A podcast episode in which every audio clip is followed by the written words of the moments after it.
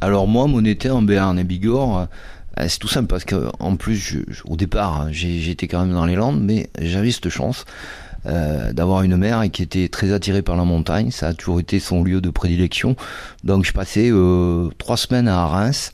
Et c'était pour moi des étés où j'ai le souvenir d'été d'en- d'enfant extraordinaire.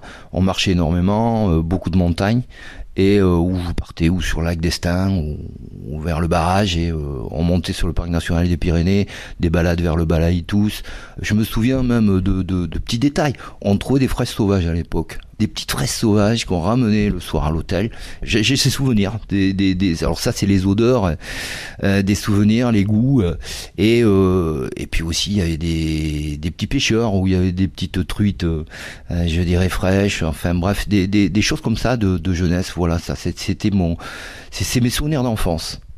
Et aujourd'hui, c'est un petit peu différent parce que bon, euh, malheureusement, euh, au rugby, on a inventé le mouvement perpétuel, donc euh, ça s'arrête jamais.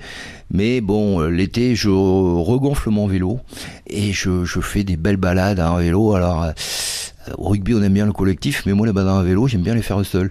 C'est un petit peu le plaisir que j'ai l'été, c'est retrouver mon vélo et, et aller transpirer sur, bah, comme il n'y a rien de plat ici, sur les sur sur sur les côtes qui montent.